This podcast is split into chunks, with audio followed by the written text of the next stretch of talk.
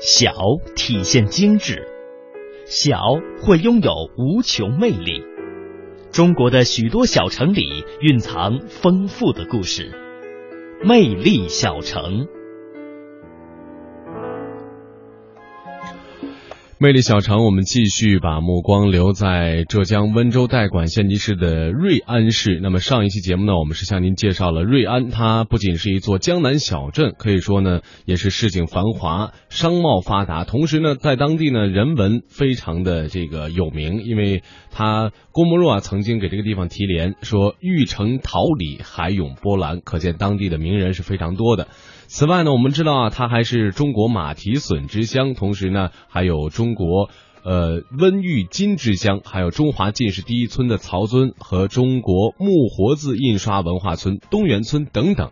那么，究竟瑞安小城还有哪些特色呢？今天我们将会继续去带您探秘书香瑞安。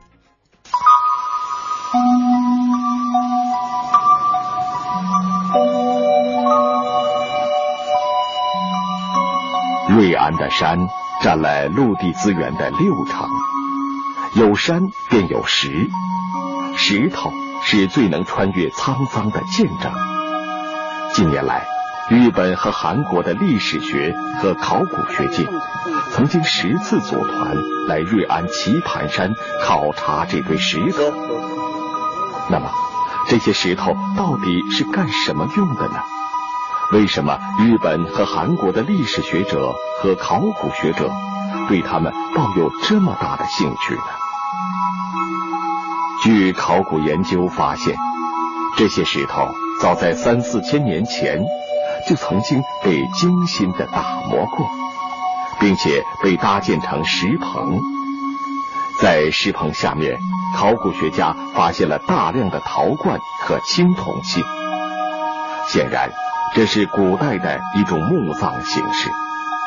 事实上，这些用巨型石块做墓壁并封顶的大墓，在考古学上被称为石棚墓。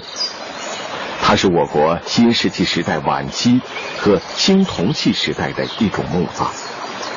由于它利用巨大的天然石块，再加支撑覆盖而成，在考古学上。属于巨石建筑类型。石棚墓分为两种，一为桌式石棚，即在地面竖起三至四块壁石，上面盖一块大石构成；另一类为棋盘式石棚，即在大石板下面只以四至八根支撑石构成墓室。瑞安的石棚墓是棋盘式的，如今知石在岁月的重负下已然坍塌，亘古不变的石造孔穴，注定了尸骨的意识，逝去的不留一丝痕迹。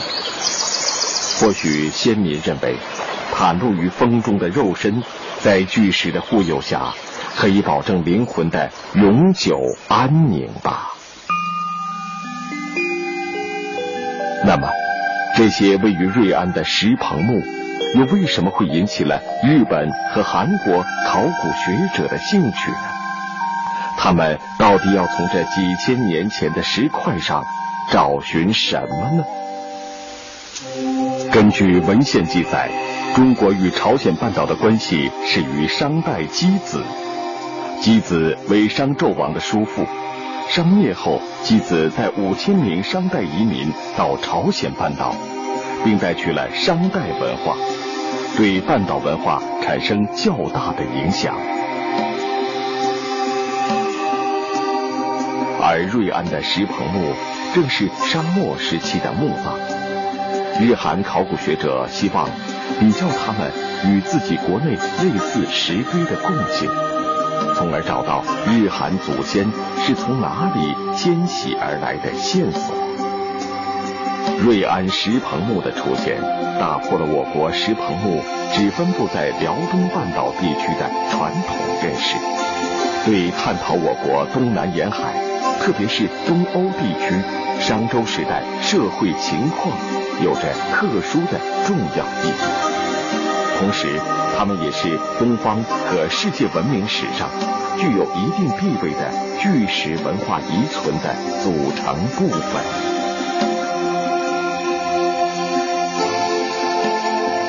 人类对于石头的眷恋从来没有终止过。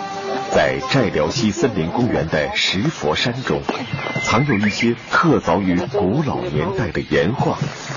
当地沙洋小学的杨少贤老师从小在山里长大，对这一带很熟悉。他带着我们去拍摄岩画。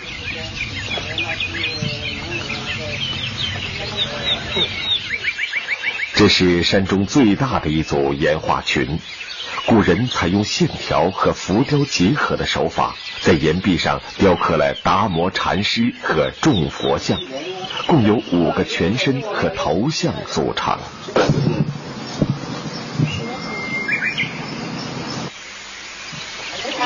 据佛像碑刻记载，石佛开始刻凿的朝代是元朝。这些石佛岩画群被看作是佛教在浙南地区传播的物证。这里过去有个庭院，现在也拆掉了。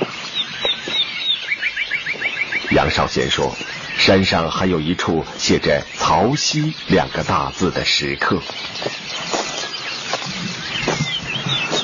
这是这里，高师庄。这个曹溪呢，就是这两个字。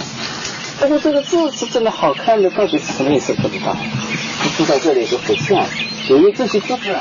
禅宗六祖慧能曾经在广东韶关市曹溪传法，后人遂以曹溪指代六祖。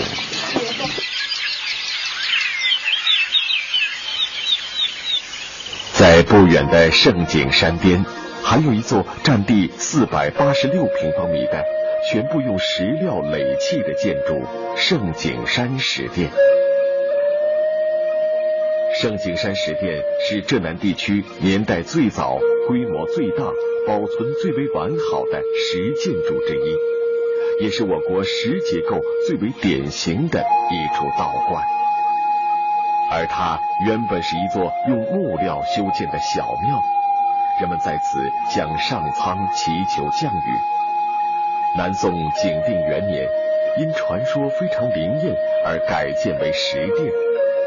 石殿用三千块精细磨制的石板铸建而成。